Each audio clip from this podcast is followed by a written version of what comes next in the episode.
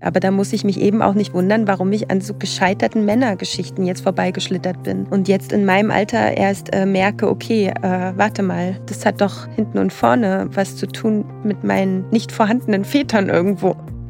Hallo, herzlich willkommen zu Stahl, aber herzlich, der Psychotherapie-Podcast mit mir, Stefanie Stahl. Ich bin Diplompsychologin, Psychotherapeutin und Buchautorin. Heute begrüße ich Lilly. Lilly sagt von sich selbst, sie hätte sieben Todsünden hinter sich, und zwar in Form von Männern. Sie hatte sieben Beziehungen und alle waren mehr oder minder schrecklich. Und Lilly hat schon viel an sich gearbeitet, aber trotzdem sagt sie, da ist so ein Knoten in mir, der löst sich nicht. Ich weiß immer noch nicht genau, warum habe ich das getan und wie kann ich es schaffen, mir das nächste Mal endlich mal den richtigen auszusuchen. Hallo Lilly. Hallo. Na, siehst ein bisschen aufgeregt aus, kann das sein? Äh, ein bisschen. Ein bisschen. Ja, weil man hat viel im Kopf und dann will man das irgendwie. Klar. Ähm, die meisten sind am Anfang alle ein bisschen aufgeregt. Es ist ja irgendwie eine ungewohnte Situation. Also, welches Thema hast du denn mitgebracht? Also, das Thema, es beschäftigt mich jetzt noch, weil ich auf der Suche bin, nicht fündig zu werden, aber in der Liebe bin ich gescheitert. Mhm. Und ähm, es geht ja nicht nur mir so zum Glück, aber tatsächlich vom Regen in die Traufe. Also ich habe dann sieben Männer gehabt, die wirklich wie sieben Sünden waren. Der erste Mann war die gesündeste Beziehung, die waren sieben Jahre und von da an ging es bergab. Mhm. Und ich habe sehr viel aufgeräumt in der Zeit und ja, eine Familienaufstellung gemacht, eine Typenaufstellung. Ich war dann drei Jahre jetzt oder zwei Jahre in Therapie, wegen, nur wegen der Liebe, weil ich dachte, es wurde wirklich immer schlimmer. Also es waren rein ungesunde Beziehungen, rein ungesunde Männer für mich oder auch wirklich kranke Menschen teilweise.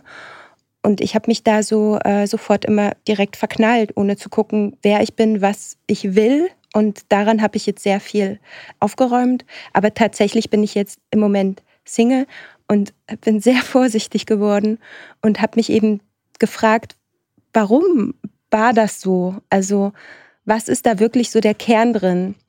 Und da bin ich tatsächlich, obwohl ich die Therapie gemacht habe, zwei Jahre lang, immer noch irgendwie auf der Suche, ein bisschen, obwohl ich schon weiß, es ist mein leiblicher Vater, der nie da war.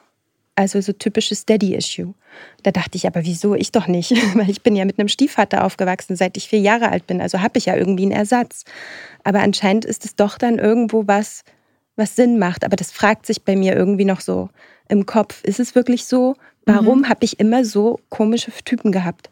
Natürlich hatte ich auch keinen Selbstwert, also ich versuche jetzt hier mich selber zu erklären schon, aber das ist das, was ich für mich schon erkannt habe. Und mir fehlt irgendwie noch so ein bisschen, wie sagt man so, der Schlüssel das zum Schlüsselloch, dass ich vielleicht auch in Zukunft weiß, was für eine Typ Mann, das ist jetzt auch eine doofe Frage, aber was für ein Typ Mann tut mir gut. Aber da muss ich erstmal an mir selber kommen und wissen, das bin ich, so bin ich, das bin ich mir auch wert ich lasse mich nicht mehr verarschen oder binde mich an jemanden, der mir überhaupt nicht gut tut.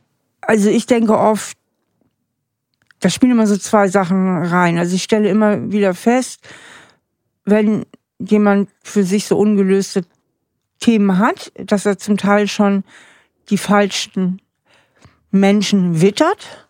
Ne? Also dass es oft kein Zufall ist, dass man sich ausgerechnet in diesen oder in jenen verknallt.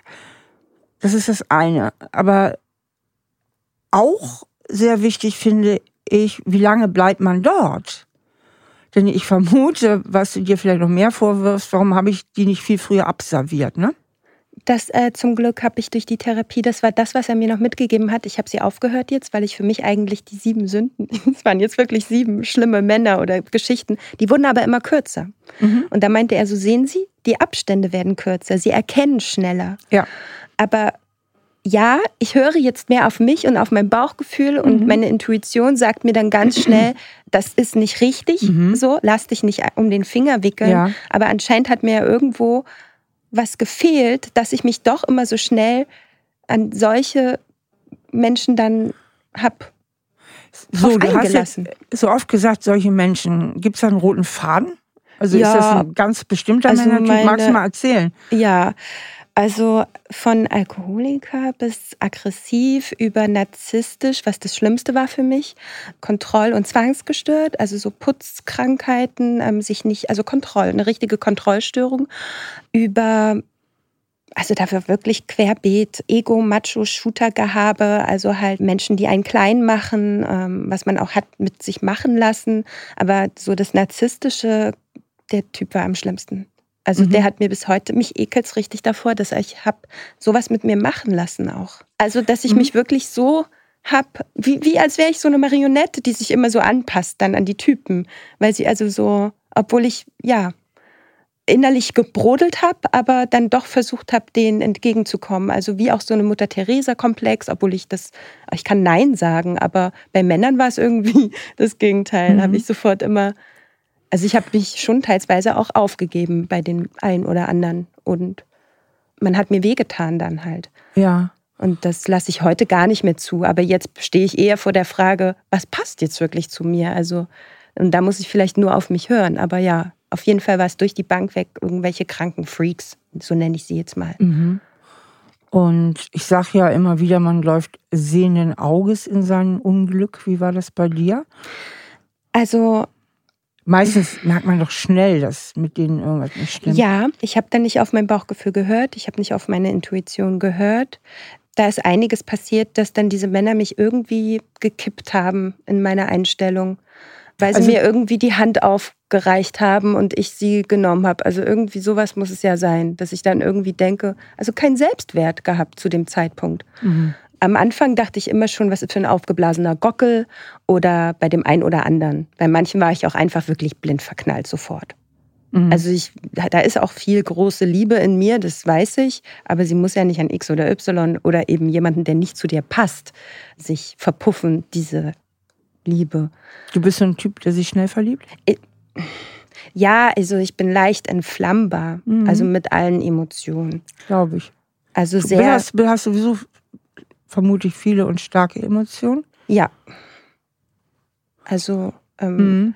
deswegen geht Kommt so rüber. Also ist jetzt einfach mal eine Vermutung, wie du auf mich wirkst, dass du jemand bist, der ja schnell und intensiv fühlt und dann äh, sich verknallt und dann passiert aber irgendwas, ähm, du hast es mehrfach formuliert, dass du dich selber verlierst, dass du deine Grenzen nicht mehr richtig spürst.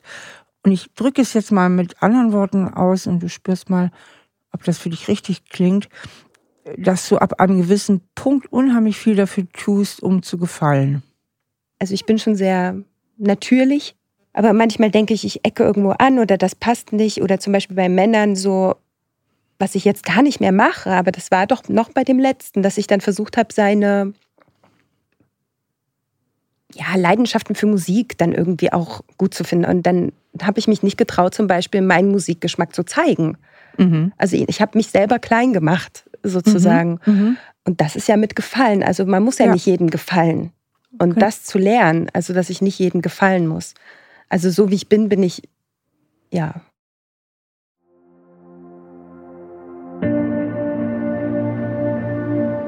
Lilly hat sich immer wieder angepasst. Sie ist über ihre Grenzen gegangen, sie hat ihre Grenzen nicht richtig wahrgenommen. Sie ist über ihr Bauchgefühl hinweggegangen, das sie mehr als einmal gewarnt hat. Sie hat sich sozusagen selbst verloren in diesen Beziehungen. Warum hat sie das getan? Und da ist wirklich immer wieder der Blick in die Kindheit wichtig. Das sind frühe Muster, die wir erwerben im Umgang mit unseren Eltern und anderen Bezugspersonen, die uns geprägt haben und bei denen wir gelernt haben, was bin ich wert und was muss ich tun, um geliebt zu werden. Und woher das jetzt bei Lilly kommt, möchte ich wissen und deswegen möchte ich mit ihr gemeinsam einen Blick auf ihre Kindheit werfen. Dabei finden ja viele Leute, ach, was soll das mit der Kindheit? Ich bin doch heute erwachsen und meine Eltern sind noch nicht schuld daran, wie ich heute drauf bin. Aber so ist es eben nicht. Unser Gehirn entwickelt sich. Wir werden geboren und unser Gehirn ist nur 25 Prozent ausgebildet.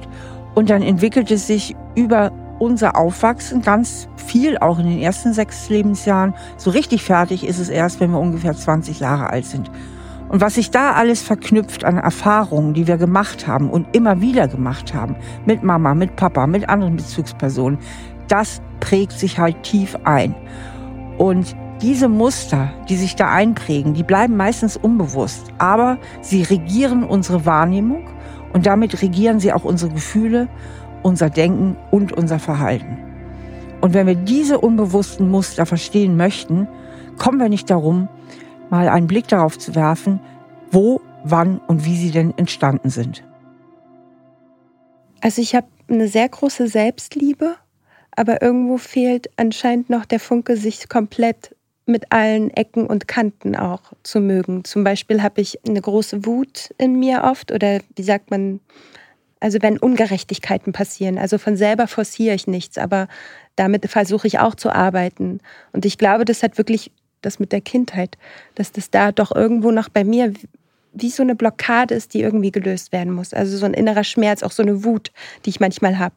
Und ich genieße es regelrecht, äh, in Fäkalsprache zu sprechen. Auf mhm. der Straße, wenn mich jemand dumm anmacht, einfach nur, weil er frustriert ist und jetzt nicht, also so ein Gerechtigkeits, dann konnte ich sofort in so einer Gossensprache und ich genieße das dann regelrecht. Und das ist was, was man in dem Sinne ja jetzt für sich verurteilt. Aber das müsste ich ja auch annehmen, mhm. weil es ist ja ein Teil von mir. Also mhm. ich bin nicht cholerisch oder so. Also ich versuche eher immer zu schlichten. Aber wenn jemand ungerecht mir gegenüber ist, dann bin ich da sehr schnell auf so eine brutale Art. Mhm. Meine Mutter meint immer so, sie erschreckt sich immer von mir. Das sind jetzt zum Beispiel eben negative Sachen und dass man das alles annimmt, damit man komplett sich wirklich lieben lernt und lieben schätzt. Anscheinend habe ich da eben noch so ein paar Baustellen mit mir, mhm. die ich da irgendwo noch eben abarbeite. Und das trifft ja dann du? eben auch die falsche Männerwahl. Was meinst du? Du hast eben gesagt, da ist eine Blockade in mir. Was meinst du mit Blockade? Bezug auf was? Ja, es waren halt so drei Todesfälle, die mich dann schon sehr beschäftigt haben. Und den von eben von meinem leiblichen Vater, den habe ich halt irgendwie komplett ignoriert. Und dann sind halt äh, meine beiden Großeltern gestorben. Und die sind halt in der Zeit gestorben, wo wir auch selber als Familie nicht so stabil waren, weil wir gerade wieder umgezogen sind. Und ähm, halt Suizid und Alkohol. Und ich habe meinen Opa sehr geliebt und deswegen war der Fokus sehr auf meinen Opa. Und ich war halt ein Teenie. Also ich habe mich dann halt mit Kiffen und so einfach abgeschossen. Ich habe auch irgendwie versucht, meine Mutter kam nicht mehr klar, sie musste selber irgendwie in Therapie. Der Opa und, hat sich umgebracht? Was ja, war nee, eben also, Suizid und Alkohol? Suizid war die Oma. Die hat sich umgebracht. Genau, also Selbstmord. Und der Opa hat sich dann später den goldenen Schluck gegeben. Also er hat sich aufgegeben, für, also nicht für die Familie entschieden, sondern eben für den Alkohol und wirklich bis zum bitteren Ende. Also so das letzte Stadium Alkohol. Ich habe ihn in den schlimmsten Phasen gesehen. Meine Oma, die war ja auch so krank und hat sich eben durch ihre manisch-depressive Krankheit umgebracht. Und das waren auch ganz krasse Eskapaden, die ich da gesehen habe.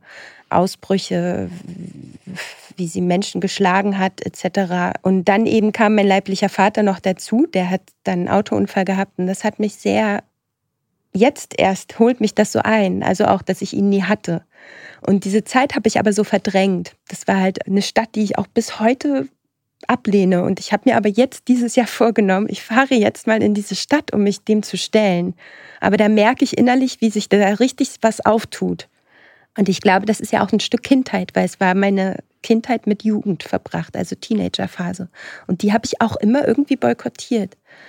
Mhm. Und ich glaube, das ist das, was ich da noch lösen kann, ähm, weil da war auch meine erste gesündeste Beziehung, wenn man nochmal wieder auf das Thema eben Liebe kommt. Und ab da, wo dann diese Todesfälle waren, ging es tatsächlich auch mit mir bergab. Also was die Wahl der Männer betrifft. Da hast du ja ein Riesenstück äußeren Halt verloren, ne? Ja, also ich habe mir ihn halt versucht zu suchen, indem man irgendwie Hobbys oder indem man sich an was irgendwas krallt. Aber ja, tatsächlich gab es da einen großen Einbruch, den ich für mich eigentlich, wo ich dachte, ich hätte ihn komplett aufgearbeitet. Aber anhand der Männer oder an dem Beispiel der Männer sehe ich ja, dass da doch irgendwo noch was nicht verarbeitet wurde, was ich irgendwo unterdrückt habe. Und das ist zum Beispiel der leibliche Vater, der nie für mich da war. Ich habe ihn ja nie kennengelernt, ich bin ja nicht mit ihm aufgewachsen. Und kurz vor seinem Tod hat er mich noch eingeladen er nach Jamaika wollte. Da hat er immer so gelebt, ab und zu mal so gependelt. Und dann wollte er mich noch einladen. Das war auch von eigener Faust. Von meiner Seite wollte ich ihn kennenlernen mit 18 und dann ein Jahr später ist er gestorben. Und da hat er mich noch eingeladen, das ist niemals dazu gekommen. Das heißt, du hast ihn dann nicht kennengelernt? Also ich habe ihn als Kind ab und zu mal gesehen, auf der Straße. Aber er war leider zu feige, um mich mal zu nehmen oder mal abzuholen. Und ich bin ja ab vier Jahren mit meinem Stiefvater aufgewachsen, mit dem ich bis heute eine väterlich Beziehung habe, soweit es geht. Die Spannungen waren immer da. Also einen richtigen Vater hatte ich in dem Sinne nie wirklich gehabt. Und mein Stiefvater meinte zu mir, es war wirklich schändlich, dass mein leiblicher Vater so keinen Mumm hatte, mich einfach mal zu nehmen, weil dann hätte ich zwei Väter gehabt. Und dann wäre die komische Beziehung, die ich jetzt zu meinem Stiefvater habe, auch nicht so verkorkst. Weil irgendwie ist sie verkorkst. Und wie ist die Beziehung zu deiner Mutter? Sehr gut. Also sehr, sehr, sehr tief und innig und freundschaftlich und mütterlich und alles, was dazu gehört. Also, also die Mama war immer für dich da? Immer. Und mein Stiefvater so gut wie es ging. Ich habe ihn halt abgelehnt, das wusste ich auch nicht. Das hat er mir letztens erst erzählt, dass ich ihn halt abgelehnt habe als kleines Kind mit vier Jahren. Und dann kommt das eine zum anderen. Jetzt verstehe ich. Also da ist wohl doch noch irgendwie was äh, drin. Mhm. Und so im tiefsten Inneren, wie fühlst du zu dir selbst? Also kennst du so deine tiefsten Glaubenssätze? Ich habe dir sowas, so habe ich noch nie so nachgedacht, was man da so hat oder so. Mm, okay, dann gucken wir einfach mal danach. Was hast du denn so als Kind gespürt und gedacht, warum der Papa nicht kommt und warum der sich nicht um dich kümmert? Er war mir peinlich. Das weiß ich auf jeden Fall. Es war mir gleichgültig. Ich Mm, habe von meinen Eltern leider, da haben sie sich auch entschuldigt, die haben mir immer gesagt, so pass mal auf, sonst wirst du so wie dein Vater. Also okay. der war halt sehr, er war ein Sunnyboy, er war ein Lebemann, er war oberflächlich, er hat, ich sag's mal so, alles gefickt, was nicht bei drei auf dem Baum war. Mhm. Also er war nicht treu. Mhm. Ja, er war nicht tiefsinnig. Er war eben alles, was meine Eltern als negativ sehen, war er. Und wenn ich diese Tendenzen an den Tag gelegt habe, dann haben sie mich damit sozusagen ja in die Schranken gewiesen. Mhm. So, heißt, pass mal auf, sonst wirst du so wie dein Vater, okay. den ich zu dem Zeitpunkt gar nicht kannte, bis heute ja. nie wirklich kennengelernt habe. Und, das heißt, äh, so wie du, wie du eigentlich wirklich bist, ist schon mal nicht so ganz. Ja, so wurde mir das eben als Kind dann so ein bisschen, ist manchmal so wurde ich da so gut, was du da so in dir hast. Hm? Ja. Du hast ja sowas in dir, was gar nicht so gut ist. Ja. So. Da musst du aufpassen, dass du nicht so ganz du selbst bist. Das stimmt. Also auch, natürlich wurde ich auch gelobt und ich ne, mhm. bin gut aufgewachsen. Also ich habe wirklich eine tolle Familie und tolle Kindheit gehabt. Aber diese Sachen haben ja irgendwie doch mich verletzt und dass auch meine Eltern sich äh, erst vor ein paar Jahren entschuldigen mussten. Das ist ja nicht das ist sehr, sehr lange her eigentlich. Welche Seiten waren denn das, wo du dann gewarnt wurdest? Also was hast du denn da von dir gezeigt? Mm. Eine Leichtlebigkeit, eine Naivität, äh, eine Spontanität, alles, was er irgendwo auch war. Also in den, also in den Tag hineinleben tue ich nicht. Aber ich bin jetzt schon auch manchmal sehr leicht so im Denken oder eben naiv, spontan. Ähm, ich gehe auch gerne aus, ab und zu, aber ich bin kein Partymensch in dem Sinne, aber er war halt eben komplett verloren in dieser Partywelt und oberflächlichen Welt, wo es nur darum geht, äh, eine Eintagsfliege zu sein und nicht an den nächsten Tag oder an den nächsten Morgen zu denken. So bin ich nicht. Zumindest aber ich hatte ist das, das Bild, was sie dir ja und gezeichnet haben von deinem Vater. Ne? Deine ganzen Informationen beruhen ja eigentlich auf den Schilderungen deiner Eltern. Eben. Das ist ja auch eine Konstruktion von einem, ne? Also, aber es ist so, alles, was du so erzählst, ist ja, also so leicht und locker, was ja eigentlich auch schön ist, das ist schon mal tendenziell gefährlich. Ja. Also, ja. ich meine, pass mal auf heißt, pass mal auf, sonst eben. Und genau. das hat schon was gemacht mit mir. Also. Was denn? Naja, eben dieses, ich habe zum Beispiel das habe ich jetzt erst meiner Mutter erzählt und sie war total schockiert. Äh, weil ich habe nicht ohne Grund so eine Spannung zu meinem Stiefvater gehabt, über Jahre lang. Es war furchtbar, sie musste immer schlichten, weil ich versucht habe, mich ihm anzupassen. Ich wollte ihm entgegenkommen. Ich wollte meinem Vater nicht kopieren, aber ich wollte, dass er mich schätzt, annimmt und zu seiner Tochter macht, die ich ja also einfach Vater per se ist jetzt nicht sein Stiefvater, bin. nicht, genau. dass wir durcheinander kommen. Ja, ja, also genau. genau. mein Stiefvater, weil mit dem bin ich ja aufgewachsen, genau, seit ich vier ja. bin. Und, ähm, also hast du dich unheimlich angestrengt, ihm zu gefallen. Furchtbar. Und ich habe damit vor vier Jahren dann komplett aufgehört. Jetzt versuche ich nur noch mir selber zu gefallen.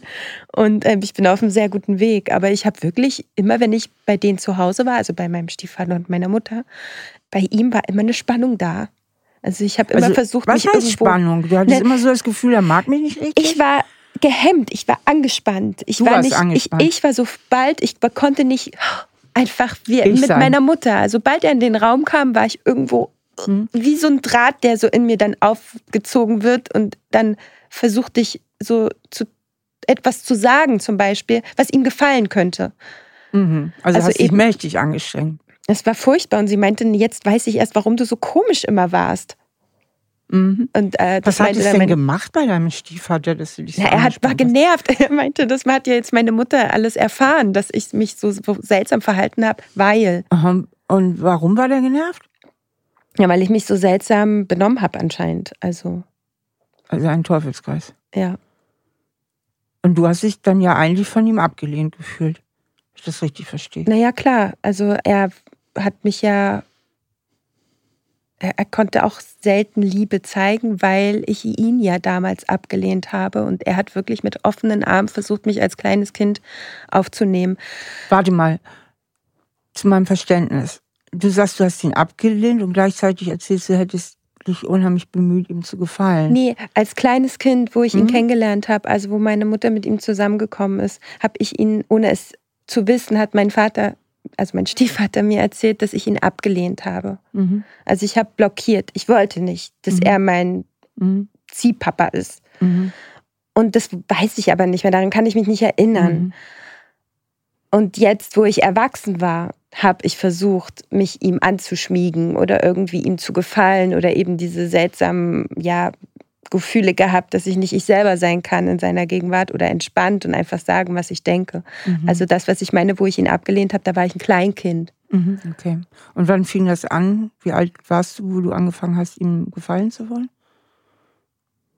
Nach der Rebellion, also so mm, mit 21 fing es an. So. Und bis 21 hast du ihn abgelehnt. Nee, nee. Nee, Nee, weil da äh, nicht fehlt ja abgelehnt. eine große Also Zeit. nicht, also diese richtige Ablehnung, diese trotz Kleinkind-Sache, die war ja dann vorbei, als ich dann irgendwie so Kind, Kind war. ja. So mit acht, neun oder äh, wo man dann sieben oder sechs oder so. Aber es gab ab dem Zeitpunkt leider jetzt nicht so eine liebevolle Papa-Tochter-Beziehung, dass man sich in den Arm nimmt. Mhm. Äh, zum Beispiel das einzige Mal, wo er mich wirklich in den Arm genommen hat und geküsst hat, war, als ich meine Periode bekommen habe. So. Mhm. Also, oder halt irgendwie so Momente. Und sonst gab es eben sowas nicht. Und ähm, das hat man ja dann schon irgendwo vermisst. Aber er meinte halt eben auch, dass es schwierig war, weil ich ihn halt so abgelehnt habe, dann wieder mit offenen Armen zu kommen. Und es gibt ja auch Väter, die sind nicht so, dass sie einen immer kuscheln und drücken und so. Und ähm, ja, also ich weiß, dass er mich total liebt, aber ich habe erst heute das alles vor Augen, warum, wieso, weshalb. Und es hat auch was mit dem leiblichen Vater zu tun, Den du ja in dir trägst. den ich in mir trage. Und Und der aber nicht so sein darf in dir. eben, und das eben dann mit meinem Stiefvater auszuhandeln, war dann irgendwo schwierig, weil eigentlich wäre ich ja auch gerne ein Teil von meinem Stiefvater. Also äh, das bin ich aber genetisch einfach nicht. Und trotzdem hat er mich geprägt und ich schätze ihn ja auch sehr als Mensch. Aber es bin ich halt per se einfach nicht. Und da habe ich eben versucht, mich irgendwo an ihm anzuschmiegen, was aber auch Quatsch ist. Mhm. Und das habe ich zum Glück jetzt abgelegt. Aber da muss ich mich eben auch nicht wundern, warum ich an so gescheiterten Männergeschichten jetzt vorbeigeschlittert bin. Und jetzt in meinem Alter erst äh, merke, okay, äh, warte mal, das hat doch hinten und vorne was zu tun mit meinen nicht vorhandenen Vätern irgendwo. Mhm. Die, Und wo siehst du so die Parallelen? Also wenn du mal reinspürst, also wo fühlst du alte Erinnerungen, wenn du an diese Männer denkst? Nimm dir mal einen heraus. Den Narzissten oder was auch immer. oh, das ist der Schlimmste. Okay, ja, den. Mhm. Also da wird mir heute noch schlecht. Und das habe ich mal gehört, dass wenn man mit narzisstischen äh, erkrankten Menschen zu tun hat, dann, dass man da wirklich denkt, so Gott, also bei den anderen ist es mir egal, die kann ich sehen, treffen, da kann ich den Namen aussprechen. Bei diesem Narzissten fällt es mir fast sogar richtig schwer, den Namen auszusprechen. Also richtig, da kommt so ein richtiger Ekel, dass ich das habe mit mir machen lassen. Gibt es da irgend, kannst du ein Gefühl herstellen zu deiner Vergangenheit? Gibt es da Parallelen, gefühlte? Kannst du so spüren, was hat das zu tun, dass ich das habe mit mir machen lassen, mit dem, wie ich groß geworden bin? Und dass ich selber nicht vertrauen. Ah, sich selber nicht vertrauen. Also, das kommt mir jetzt gerade in den Sinn, aber tatsächlich hatte ich irgendwie keine Erklärung dafür. Jetzt ist das Einzige, was mir so eingefallen ist. Mhm. Also sich selber nicht vertrauen, okay. Weil darum ging es ja. Ich habe mir ja irgendwie ich, nicht ganz vertraut. Weil wenn ich auf meine Intuition gehört hätte, mhm. die richtig war, dann hätte ich sofort einen großen Bogen um diesen Menschen gemacht. Weil das Erste, was ich dachte, war, eben, was für ein Idiot. Warum bauscht er sich hier mhm. vor mir auf? Und es war überhaupt nicht die Art von Mensch, mit der ich gerne zusammen bin. In was hast du dir eigentlich nie selbst vertraut, Lilly? Also was ist es?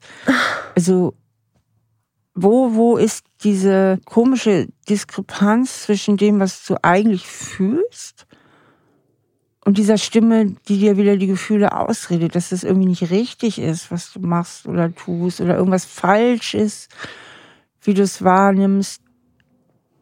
Was hat das mit mit früher zu tun? Ach, also, es ist schwierig, da so jetzt direkt so eine Parallele, weil ich durfte sein, wer ich wollte eigentlich. Außer Aber, der Papa. Ja, irgendwo eben dieses Anpassen. Und Anpassen. damit habe ich ja heute zu kämpfen auch noch, also ich sag meine Meinung, ich bin auch direkt, also ich lasse mir hier nicht mehr irgendwie jetzt über den Mund fahren und so, wenn ich spüre, da geht was in eine falsche Richtung, deswegen wurden ja auch meine Beziehungen immer kürzer, die letzte war zwei Monate, weil ich mir nicht mehr habe irgendwie von einem Eifersucht kranken Mann irgendwie sagen lassen, du pass mal auf, ähm, das und das und so weiter. Also da mache ich sofort die Schotten dicht. Also ich bin nicht eine, die devot irgendwie nicht ihren Mund aufmachen kann. Aber irgendwo habe ich ja mich doch ein Stück weit immer verloren und war nicht wirklich für mich, stand ich für mich gerade, sondern ich habe immer versucht, ein Stück weit diesen Männern gerecht zu werden. Und eben, da schließt sich jetzt der Kreis, gerecht zu werden, jemandem gerecht zu werden, meinem Vater gerecht zu werden ja, so irgendwo Anpassung. Ja. Genau, also du hast dich zu viel angepasst und weil du ja nie zu einem Vater eine völlig entspannte Beziehung hattest, nach dem Motto, ich bin ich und, und Papa hat mich lieb. Genau. Ne? So, dieses Ding fehlt dir ja einfach, ne? Ja. Ich darf ich sein und mein Papa ist total stolz auf mich, der hat mich total lieb und er würde mich gegen kein anderes Mädchen der Welt eintauschen, so, ne? Dieses Gefühl. Genau. Und auch einfach wirklich entspannt zu sein. Also so wie man mit Menschen ist, mit denen man sich wohlfühlt. Oder eben mit meiner Mama, da alber ich rum, bin einfach, ich denke nicht nach, wie ich bin. Genau. Also ich bin einfach. Und das habe ich bei ihm bis heute. Ich lerne es Stück und Stück weit, auch ähm, einfach ihm ja nicht eben zu gefallen. Aber es ist immer noch ein Prozess. Und mit meinem leiblichen Vater hatte ich ja nie diese Erlebnisse. Einfach mich, ja, dass ich einfach eben ganz, dass ich überhaupt mit ihm mal in Kontakt gekommen bin. Weil er ja dann zu früh verstorben ist, aber ähm, das ist eben so. Was mir gerade so in den Sinn kommt, ist, das, was deinen Wert betrifft und dieses Gefühl, ich darf sein, wie ich bin und ich bin total okay, wie ich bin, es ja so irgendwie zwei Lillys gibt. Die eine, die von der Mama geprägt wurde, da scheint das ja so gewesen zu sein. Und die andere, die von ihren Vätern geprägt wurde. Weißt du, wie ich meine? Also die eine Lilly hat ja so ein Gefühl, die von den Vätern, eigentlich darf ich nicht so sein, wie ich bin. Und welches Gefühl hat die von der Mama geprägt wurde? Wo die Mama hat ja auch die Botschaft gemacht, sei nicht wie der Papa, ne? Sie hat sich entschuldigt. Also genau, hat sie hat auch alles erklärt. Sie mhm. meinte auch so, ähm, sie wurde halt von ihm auch schwer verletzt, weil ich meine, sie war schwanger mit mir und er ist ja um die Häuser gezogen, hat sich andere Frauen genommen. Ich meine, und das war keine Abmachung, also keine offene Beziehung. Ich meine, sie war gerade 18 und hat mit ihm ihre erste Liebe gehabt und dann mit 19 schwanger. Also von daher, ähm, ja, äh, hat sie mir auch erklärt, warum sie ihn einfach irgendwo für sich nicht als tiefsinnigen Menschen empfunden hat. Ja. Und es kann auch, es hat auch seine Berechtigung, auch wenn es so ist. Aber ich habe einfach diese Teile in mir und ich kann mich ja selber entscheiden, welche Teile nehme ich für mich heraus und welche lasse ich lieber oder so. Also. Aber es ist ja, ich finde das übrigens großartig, dass seine Mutter sich auch entschuldigt hat und mir geht es jetzt nur um die Prägung. Also genau. es ist einfach ein Teil in dir drin, der wurde so geprägt, du hast dieses tiefe Gefühl, so die Hälfte von mir, nämlich die vom Vater kommt, die genetische Seite, die ist irgendwie suspekt, die ist gefährlich, ja. die ist nicht ganz okay. Tatsächlich, also es ist tatsächlich so, dass ich das richtig spüre. Also wie so zwei geteilt manchmal. So die, die habe ich noch nicht angenommen. Das ist die väterliche Seite. Und meine Mutter total. Also mit ihr bin ich im Eins. Also ähm, sie hat mich sehr geprägt im Schönen. Und sie ist auch sehr, sehr naturell und ebenso sehr das, was ich ja auch, äh, worauf ich Wert lege. Und eben dieses so andere Seite, zum einen dieses Anpassen, eben nicht sein dürfen vom Stiefvater und dann tatsächlich der leibliche Vater, den ich ja leider nie kennengelernt habe. Eben dieses, wer bin ich eigentlich? Also welche Seiten, die mir immer angeprangert wurden von dem Stiefvater, die ich ja in mir habe, sind von meinem leiblichen Vater, die ich nicht haben darf. Also das ist so wirklich so ein mhm. zweitschneidiges Wie fühlt Schwert. sich das eigentlich an? Also du hast es ja eben so richtig mit Nein, den Händen auch Wut. gezeigt. So also vielleicht kommt Wut. da die Wut her. Okay, was Also wo ich auch so denke, das ist doch Bullshit. Also, Was ist äh, Bullshit? Dass mein leiblicher Vater, also es ist ja wie eine Art von Konkurrenz auch irgendwo zwischen denen. Es kann mir ja egal sein. Also ich meine, auch wenn ich naiv und irgendwie spontan und ins Leben wie ein Schmetterling manchmal flatter und einfach alles auf mich zukommen lassen möchte, dann ist es doch gut. Also dann habe ich diese Seite von meinem leiblichen Vater und kann auch glücklich sein, weil ich habe ihn nie kennengelernt und es tut mir im Herzen weh, weil ich hätte gerne und es tut mir erst heute weh und es ist verrückt, weil ich hatte das nie. Ich habe das immer blockiert, höchstwahrscheinlich. Die und, Trauer, ähm, und dass eben auch, dass ich einfach mit meinem Stiefvater, dass ich ihn so lieben kann und er mich so, wie ich eben bin.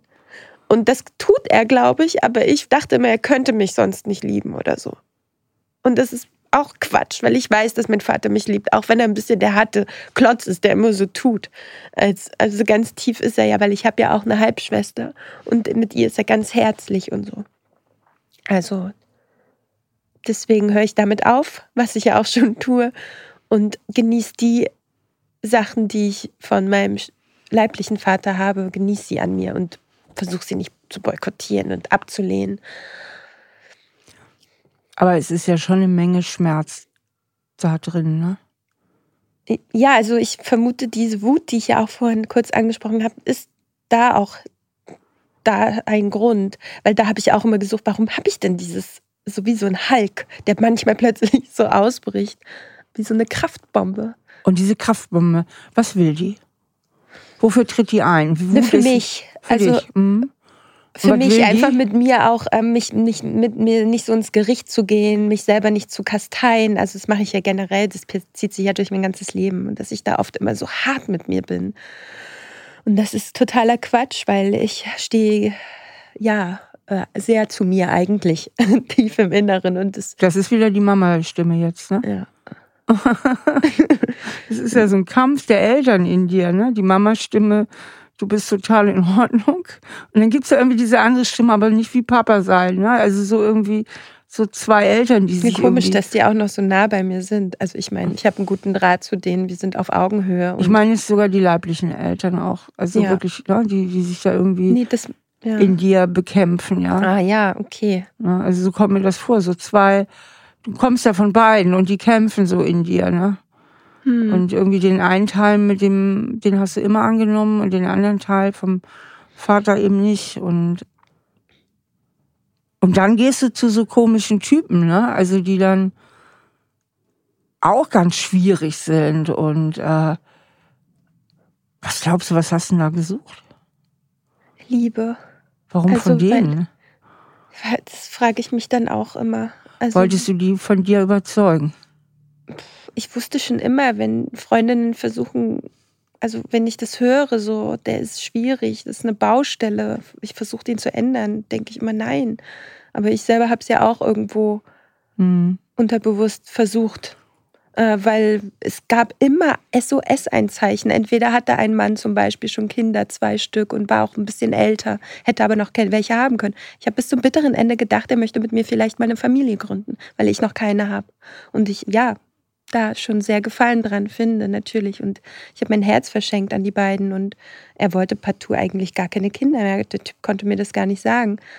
48 Jahre und war nicht in der Lage, mit einer erwachsenen Frau darüber zu reden, was seine Zukunftsrichtlinien sind.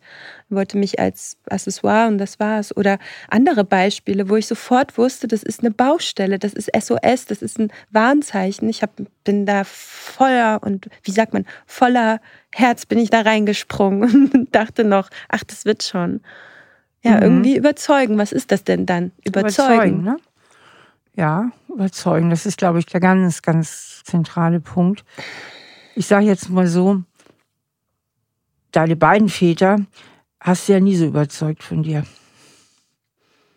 Nee. Also deinen leiblichen schon gar nicht, der kam nicht. Den hast du nicht von dir überzeugt. Und den Stiefvater auch nicht. Als Kind wusstest du ja nicht um die Dynamiken. Als Kind hast du ja nicht gedacht, ja, der Papa oder wie hast du den Stiefvater genannt oder wie hast du den? Nee, ich habe lange nicht Papa gesagt. Als Kleinkind weiß ich nicht. Immer. Ich nenne jetzt mal Jörg. Ich habe lange gebraucht, ja. um dann Papa zu, zu sagen. Okay. Also sagen wir so, ab seit fünf Jahren kriege ich es hin, easy okay. Papa zu sagen. Aber als kleines Kind hast du ja auch nicht gedacht, ich sage jetzt mal, Jörg hat ja geheißen, ach der Jörg, der ist aber ein bisschen distanziert. Das kommt natürlich daher, dass ich ihn früher abgelehnt habe. Das hast du ja nicht gedacht als kleines Kind. Als kleines Kind hast du nur gefühlt und gespürt, irgendwie hat er mich nicht so lieb. Oder? Mhm. So, also hast du den auch nicht überzeugt. Na, also gibt es diesen Teil in dir, ähm, dass man dich nicht so lieb haben kann, wie du bist, nicht als Mann. Hm, ja.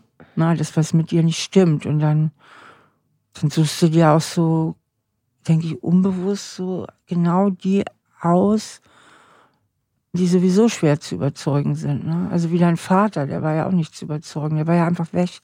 Und der war laut Erzählungen von deinen Eltern eben sowieso auch ganz schwierig und oberflächlich und kein guter Mann, kein guter Mensch, weißt du. Du hast ja auch keine guten Männer ausgesucht. Nee, also ich hatte schon Männer, die mich sehr wollten, aber wo ich gemerkt habe, das sind große Rucksäcke, die ich mittrage. Also mhm. Männer, die eigentlich verloren waren, die nicht im Leben stehen, die ein Fundament haben darauf habe ich irgendwie anscheinend auch nie Wert gelegt. Und das ist wichtig. Also, dass jemand gesund im Kopf ist, wenigstens, zumindest.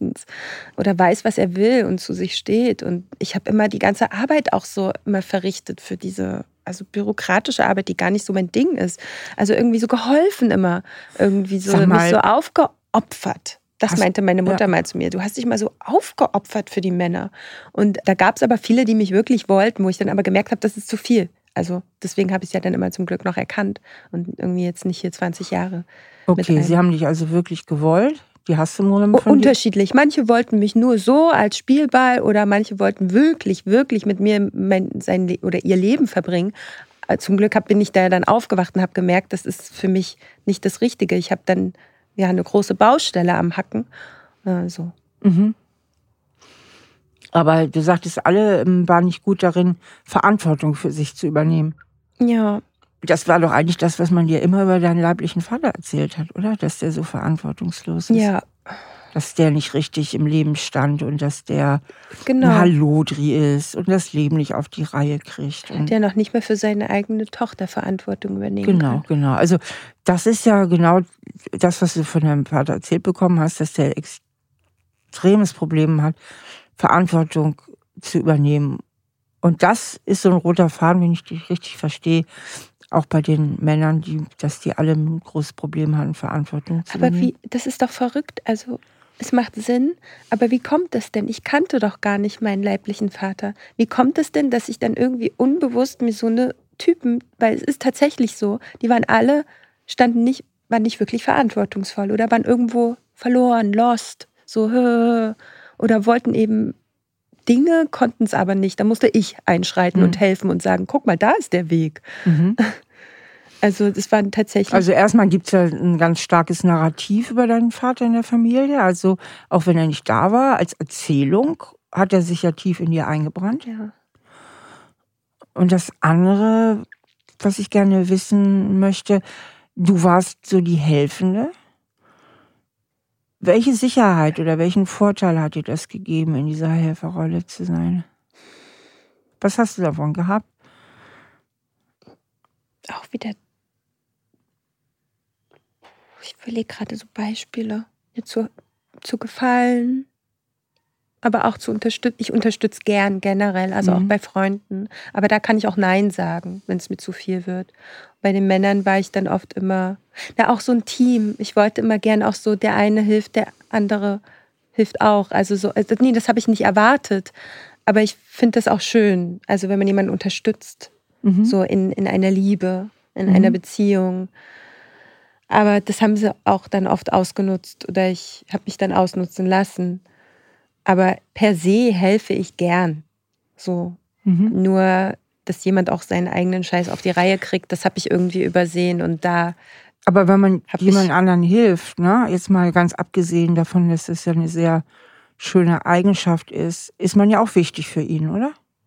Na klar, also es wertet dich dann ja auf. So. Ja. Also ich zum Beispiel, ich erwarte nichts zurück. Das ist jetzt bei mir kein Beispiel, warum ich helfe. Ich möchte nichts zurück. Aber tatsächlich. Was ja auch schon komisch äh, in ist. deinem. Mh, hm, nee. Äh, warum so eine äh, praktizierte Selbstlosigkeit? Mh, hm, kann ja ich, auch mal was zurückerwarten. Irgendwann. Ja, aber jetzt nicht, okay, jetzt helfe ich dir und dann möchte ich, erwarte ich, da kann ich ja lange drauf warten. Also dann werde ich ja sauer innen drin. Also wie sagt man, wenn man dann so frustriert wird, weil ja, jetzt helfe ich dir und jetzt erwarte ich im Gegenzug. Na, nee, nicht so. Vielleicht ist es ja das, was dir manchmal ein bisschen fehlt, rechtzeitig sauer zu werden. Zumindest bei deinen Männern, da hat es ja auch ein bisschen an Wut gefehlt. Sonst hättest du ja mal gesagt, bis hier nicht weiter. Na, deswegen habe ich mir auch vorgenommen, das nächste Mal, ähm, und, und, ich hoffe nicht noch oft viele Male, weil ich würde gerne fündig werden, dass es ähm, jemanden gibt, der mich mal auch unterstützen kann also der mich mal unterstützt. Ich habe darauf nie Wert gelegt. Und jetzt doch kommen wir zum Punkt, tatsächlich auch mal was zu erwarten. Genau. Hast ähm, du mal was erwarten? Also das ist so, du hast vorhin öfter gesagt, ich habe so harte Selbstkasteiungen, hast du schon ein paar Mal erwähnt, ne? Ja, also mit sich so hart sein einfach. Und diese, diese Druck machen. Ja, sowas. und dieses, ja, ich erwarte ja auch nichts zurück und niemals, das kam mir irgendwie so ein bisschen unnatürlich vor, ein bisschen zu. Na, wie drüber. so, als hätte ich mir das aufgelegt, ja. ja. Also, als wäre das wie so ein Stempel für meine Heiligkeit, jetzt mal überspitzt gesagt, so, genau. die ich ja gar nicht habe. Genau. Also weil. Aber heilig ist natürlich schon mal immer gut, denn wenn ich heilig bin, dann ist vielleicht die Wahrscheinlichkeit, dass du mich verlässt, schon ein bisschen geringer. ja, es macht Sinn. Das zu präsentieren war mir dann wohl wichtig. So. Dabei ist ja eine Liebe immer ein Geben und Nehmen. Genau, und Aber keine Glorifizierung von irgendwie einer Frau, die ich wohl sein wollte. Das stimmt. Man nicht, ich gebe es zu. Also ich habe doch versucht, irgendwo wie so eine Frau, die.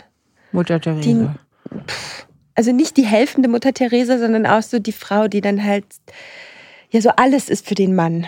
Ja. So. Also hast du ja echt den Arsch aufgerissen. Hab ich ja. Es war immer anstrengend auch. Also das auch mein Liebesgefühl so war super, es war anstrengend. Da meinten auch Freundinnen links und rechts, die meinten so, deine Beziehungen sind auch nie einfach. Das flutscht nicht mal einfach so. Immer ist irgendwo, irgendwas ist immer da, irgendwas ist anstrengend. Entweder sind die Typen irgendwie mit Rahmen verbunden oder es war nie mhm. einfach mal entspannt, wie eine Freundschaft, die sich leicht entwickelt, mhm. wo man nicht drüber nachdenken muss. Ich habe immer mir sehr viel Gedanken gemacht. Ja, das stimmt auch. Ja. Mhm.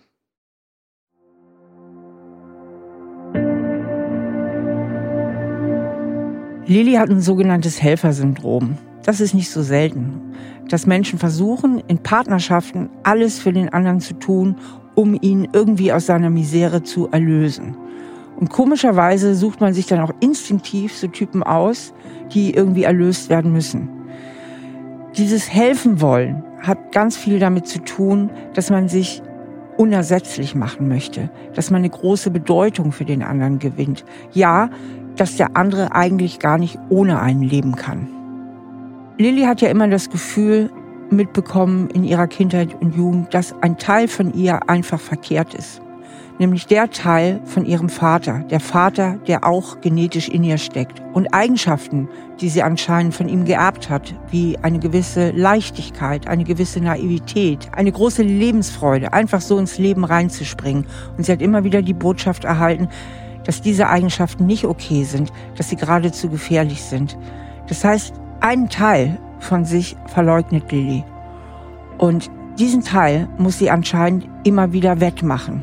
Wettmachen, indem sie ganz besonders wichtig ist für andere Menschen oder für ihre Partner und wettmachen damit, dass sie ihnen sehr viel hilft. Wie fühlt es sich jetzt gerade so an in dir? Wo bist du gerade jetzt so? Also ich bin gerade nah am Wasser gebaut, obwohl ich nicht damit gerechnet habe, ähm, weil ich, wie gesagt, sehr viel gerade mit mir auch arbeite und es ist ja auch gut so, dass ich aufräumen möchte. Was macht dich denn gerade traurig? Also ich ich kann ja nicht sagen vermissen, aber tatsächlich glaube ich, fehlt mir, also einfach mal mit ihm gesprochen zu haben, mit dem leiblichen Vater, den ja. ich wirklich nie hatte, weil ich merke, es, also ich bin so wie zweigeteilt noch ein bisschen, aber ich ich mache das schon heile, die Seite, die noch ein bisschen, äh, also von dem leiblichen Vater, dass ich mir da irgendwie, ich wollte jetzt zum Beispiel auch meine Tante anrufen am Wochenende, das ist ja dann seine Schwester und sie ist mir mit ihm aufgewachsen, einfach mal Fragen stellen. Einfach mal fragen, wie war er denn so als Kind und so weiter. Also es macht keinen Unterschied, jetzt vielleicht zu wissen, wie er als Kind war, aber ich merke, es tut mir weh, ich vermisse ihn. Ja. Also ich, obwohl ich ihn nicht kenne und ich vermisse ihn erst jetzt und das ist verrückt dass mir das so widerfährt, dass ich das spüre. Vielleicht hast du ja auch einfach deinen Vater gesucht in diesen Männern. Eben, also höchstwahrscheinlich. Und es macht Sinn. Es ist doch richtig, oder? Dass ich tatsächlich diese verkorksten Männergeschichten hatte bis dato wegen dieser fehlenden Vaterliebe ja. oder Beziehung. Richtig? Ja, dann hast du den vielleicht wirklich gesucht, diesen Vater, okay. unbewusst, dir immer so Typen ausgesucht wie dein Vater. Das ist verrückt, aber es, es macht Sinn. Also es fühlt sich richtig an, obwohl es irgendwie, ja. Wenn es sich richtig anfühlt, dann ist es richtig. Dann ist eben, das ist auch wieder das sich vertrauen einfach, weil in dir drin ist alles richtig, weil man sich tief, wenn man tief in sich reinhört, hat man schon den richtigen Riecher eigentlich. Mhm. Und deshalb habe ich auch gerade, dass ich das sehr mache und praktiziere und merke, Mensch, was hast du die letzten Jahre eigentlich immer nicht auf dich gehört? Und das alles wird mir gerade klar. Also das berührt mich auch. Und ähm, ich habe keine Angst, jetzt den nächsten Mann kennenzulernen, aber ich stelle mir gerade die Frage, woran erkenne ich, dass es der Richtige ist? Und das ist auch so idiotisch, weil es ist eine Romantisierung. Es gibt nicht den Richtigen. Ich glaube, da muss ich einfach nur auf mein Bauchgefühl hören. Und es gibt so viele Menschen auf der Welt und so viele Männer. Aber ich glaube, das spürt man dann einfach. Da muss ich mir jetzt auch keinen Druck machen weil ich weiß, der Kreis hat sich geschlossen, die sieben Sündentypen habe ich vorbei. es gibt nicht acht. Also ähm, und ja. ich brauche jetzt nicht mehr meinen fehlenden Vater suchen, weil ich habe, glaube ich, erkannt jetzt, dass es eben auch das Problem war.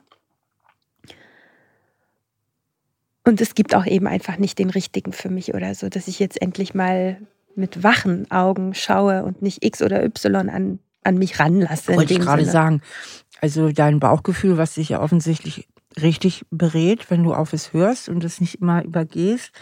Und du kannst ja aber auch den Verstand auch ein bisschen mitreden lassen. Du kannst ja anhören, was der erzählt. Ne? Wenn er schon genau. 30 abgebrochene Beziehungen hinter sich hat oder fünf Kinder im Unterhalt, äh, ne? so äh, kannst du ja mal gucken. Ne? Also, genau. und mach dir für dich auch ein paar Standards, dass du sagst, das und das ist mir wichtig, darauf lege ich Wert, dass du auch so ein bisschen weißt, wo du stehst, weißt du? Genau, das habe ich mir jetzt auch schon notiert. Also, dass, dass so, jemand so eine ähm, Meinung hast, ne? dass du genau. einen Standpunkt auch hast. Genau.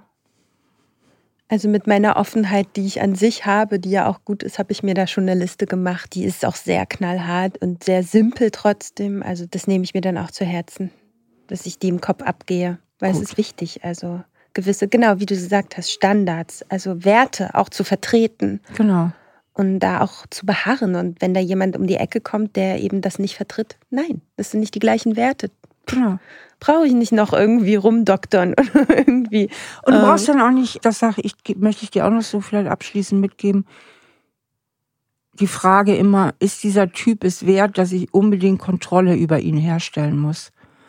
Denn indem du dich ja so bemüht hast, hast du ja auch immer versucht, die Situation unter Kontrolle zu bekommen.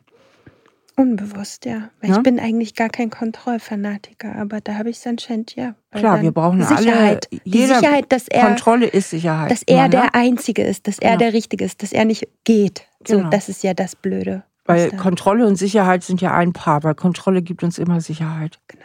Ja. Das Gegenteil wäre Vertrauen. Ne? Vertrauen ist natürlich eine tolle Option in Beziehungen. Aber du hast ja immer wieder versucht, Kontrolle herzustellen. Und ich denke auch oft, in Beziehungen kämpfen wir gar nicht so unbedingt vielleicht um den Partner, sondern darum, die Kontrolle wieder zu bekommen, weil Kontrollverlust ist ätzend und setzt immer den Impuls frei, ähm, Kontrolle zu bekommen. Und das tut sich einfach, wenn du merkst, der Typ ist wieder erwarten doch sehr schwierig, kann ja immer noch mal passieren, dass du irgendeinen Fehler machst, dass du dann einfach Kontrolle abgibst und sagst, nee, ist das jetzt wirklich wert, dass ich hier Kontrolle kriegen muss oder soll ich nicht lieber loslassen? Ja, und du hast, was du gerade schön auch gesagt hast, davon eben abzulassen, äh, sondern eben an das Vertrauen mhm. und Urvertrauen. Da kommt man eben auch so an sich wirklich zu mhm. glauben. Und wenn dir da schon jemand sagt, das Urvertrauen, weil dann braucht man sich nicht so eine Platte machen oder so Gedanken machen oder hin und her mhm. gerissen sein, ist es jetzt der oder nicht oder habe ich jetzt was falsch gemacht oder sollte ich jetzt schreiben? Das sind ja auch immer diese Themen. Soll ich jetzt, soll ich nicht? Wenn man auf das Urvertrauen hört, dann geht es seinen Weg und dann soll es sein oder nicht. Und dann guckt man, glaube ich, von Tag zu Tag einfacher, als wenn man jetzt in die große Zukunft mit einer Person sich da so festmacht. Weil dann ist ja auch viel mehr Angst und eben viel mehr Kontrollzwang da, dass man diese Person dann halten will aus mhm. unerfindlichen mhm. Gründen. Aber das Urvertrauen macht es viel leichter. Also es ist ein schönes Wort für mich. Das tut mir voll gut. So, weil dann ist es so, ach, okay, es kommt schon, wie es kommt. Und dann brauche ich jetzt auch nicht gucken, wer ist jetzt der richtige Mann auf der Straße, der nächste, mit dem ich jetzt irgendwie meine Familie gründe. Nein, das kommt dann. Es fühlt sich dann richtig an im Moment, wenn es so sein soll. Gut, schön. Was nimmst du denn heute so mit aus dem Gespräch? Oder gibt es etwas, was du mitnimmst? Ich frage mal lieber so. Ich bin ein bisschen überfordert jetzt von den ganzen Sachen. Ich wollte auch so parallel so ganz schnell alles abspeichern, aber ich kann es ja dann hören. Also mhm. von daher, ich glaube, einfach nur das Gespräch an sich war jetzt gut, weil ich einige Sachen noch mehr erkannt habe. Die hast du aus mir rausgekitzelt. Und ich glaube, der Schlüssel mit dem Schlüsselloch, der, was ich am Anfang irgendwie noch meinte, dass ich das so noch brauche für mich, ich, den letzten Stein irgendwie den habe ich, glaube ich, gefunden, um das irgendwie so rund zu machen für mich. Warum, wieso, weshalb hatte ich so komische Typen? Es ist alles klar, es ist alles auf dem Tisch und ich brauche da keine Angst mehr von nichts haben. Und ich glaube, das hast du in mir jetzt nochmal rausgeholt. Also, sonst hätte ich nicht geweint. Das ist ja auch was, was man nicht kontrolliert, aber es ist ja passiert. Und da war ja anscheinend doch noch irgendwie wieder was, was noch nicht bereinigt ist oder so. Was ich dir vielleicht auch noch ähm, mitgeben möchte, ist, du hast sehr viel von Urvertrauen jetzt geredet und ich meine, durch diese Erfahrung hast du ja auch das Vertrauen gewonnen, dass du letztlich immer wieder auf die Füße fällst. Ja. Und dass du dich auch trennen kannst. Also du hast ja im Grunde eine hohe Trennungskompetenz entwickelt. Hm, ja. Und das, denke ich, ist auch wichtig, wenn man eine neue Beziehung eingeht, dass man im tiefsten Inneren das Vertrauen hat, auch wenn es schief geht, das werde ich überleben. Genau. Ja. Also dieses Gefühl, ich werde schon immer wieder auf die Füße fallen. Und dann bist du ja über die sieben Todsünden, bist ja auch wie die Katze mit den sieben Leben. Da brauche ich genau durchgekommen. Das, das mache ich bei mir auch so bist jetzt du so die Katze fest. mit den sieben Leben nach den sieben Todsünden. Also du kommst oh ja gut immer wieder auf die Füße. Oh Gott, ich hoffe nicht, weil ich habe mir jetzt so knallhart gesagt, okay, nach den sieben Sünden ist jetzt vorbei. Jetzt muss ja. aber eben auch der Richtige kommen, in Anführungsstrichen. Das macht ja auch wieder Stress. Genau, genau also sieben Katzenleben habe ich auch. Ich bin ja sozusagen jetzt vorbereitet. So schlimm wird die Trennung nicht mehr, falls sie dann doch mal wieder stattfinden sollte, nach der nächsten Begegnung. Ähm, von daher ja, ganz entspannt. Gut, dann drücke ich dir die Daumen, aber ich bin mir ganz, ganz sicher, dass du ganz bestimmt den richtigen findest und glücklich wirst. Dankeschön. Gerne. Danke für das Gespräch. Sehr, sehr gern. Danke dir für deine Offenheit auch. Das Gespräch mit Lilly hat mir nochmal wieder deutlich gemacht, wie stark doch die roten Fäden uns an die Vergangenheit binden. Wie stark sie geprägt wurde durch die Art und Weise, wie sie aufgewachsen ist, durch diese fehlende Vaterfigur, die ihr auch noch in irgendeiner Form als schlecht vermittelt wurde, durch ihr schwieriges Verhältnis zu ihrem Stiefvater. Also Lilly hat eine gute Vaterbeziehung gesucht und sie hat versucht, diese Beziehung in ihren Männern wiederzufinden. Und Lilly hat sich immer wieder Männer ausgesucht, die irgendwie ihrem leiblichen Vater ähnlich sind, nämlich diesem leiblichen Vater, dem es so schwer fiel, Verantwortung zu übernehmen. Und Lilly vermisst ihren Vater ganz schrecklich, auch heute noch. Und es liegt nahe, dass sie sich vielleicht auch deswegen diese Männer ausgesucht hat, weil sie irgendwo ihren Vater wiederfinden möchte. Und deswegen ist es so wichtig, dass wir uns mit der Vergangenheit auseinandersetzen, dass wir unsere tiefen und unbewussten Motive verstehen. Denn gerade wenn uns diese tiefen, unbewussten Sehnsüchte immer wieder in die falsche Richtung laufen lassen, können wir sie eigentlich nur unterbrechen, wenn wir sie in den Blick bekommen und wenn wir wissen, worum es uns eigentlich wirklich geht. Das nächste Mal ist Sebastian bei mir. Sebastian leidet unter ziemlich starker Bindungsangst und die äußert sich bei ihm so, dass er, wenn er in einer festen Beziehung ist, einen ganz starken Drang hat, fremd zu gehen und das auch in die Tat umsetzt. Ich werde mit ihm gemeinsam herausfinden, woran das liegt und wie er das verändern kann. Wenn ihr auch mal persönlich mit mir sprechen wollt, dann schreibt uns gerne an stahlaberherzlich at randomhouse.de. Übrigens habe ich noch einen anderen Podcast, so bin ich eben. Der Psychologie-Podcast für alle Normalgestörten. Dort bespreche ich mit meinem Co-Moderator Lukas, der auch Psychologe ist, psychologische Themen. Und diese psychologischen Themen sortieren wir nach Hörer-E-Mails, die zahlreich zu uns eingehen und uns ihre Fragen stellen. Das ist sozusagen die etwas anonymere Variante von Stahl aber herzlich. Ich hoffe, wir hören uns beim nächsten Mal. Bis dahin, eure Steffi. Stahl aber herzlich, der Psychotherapie-Podcast mit Stefanie Stahl.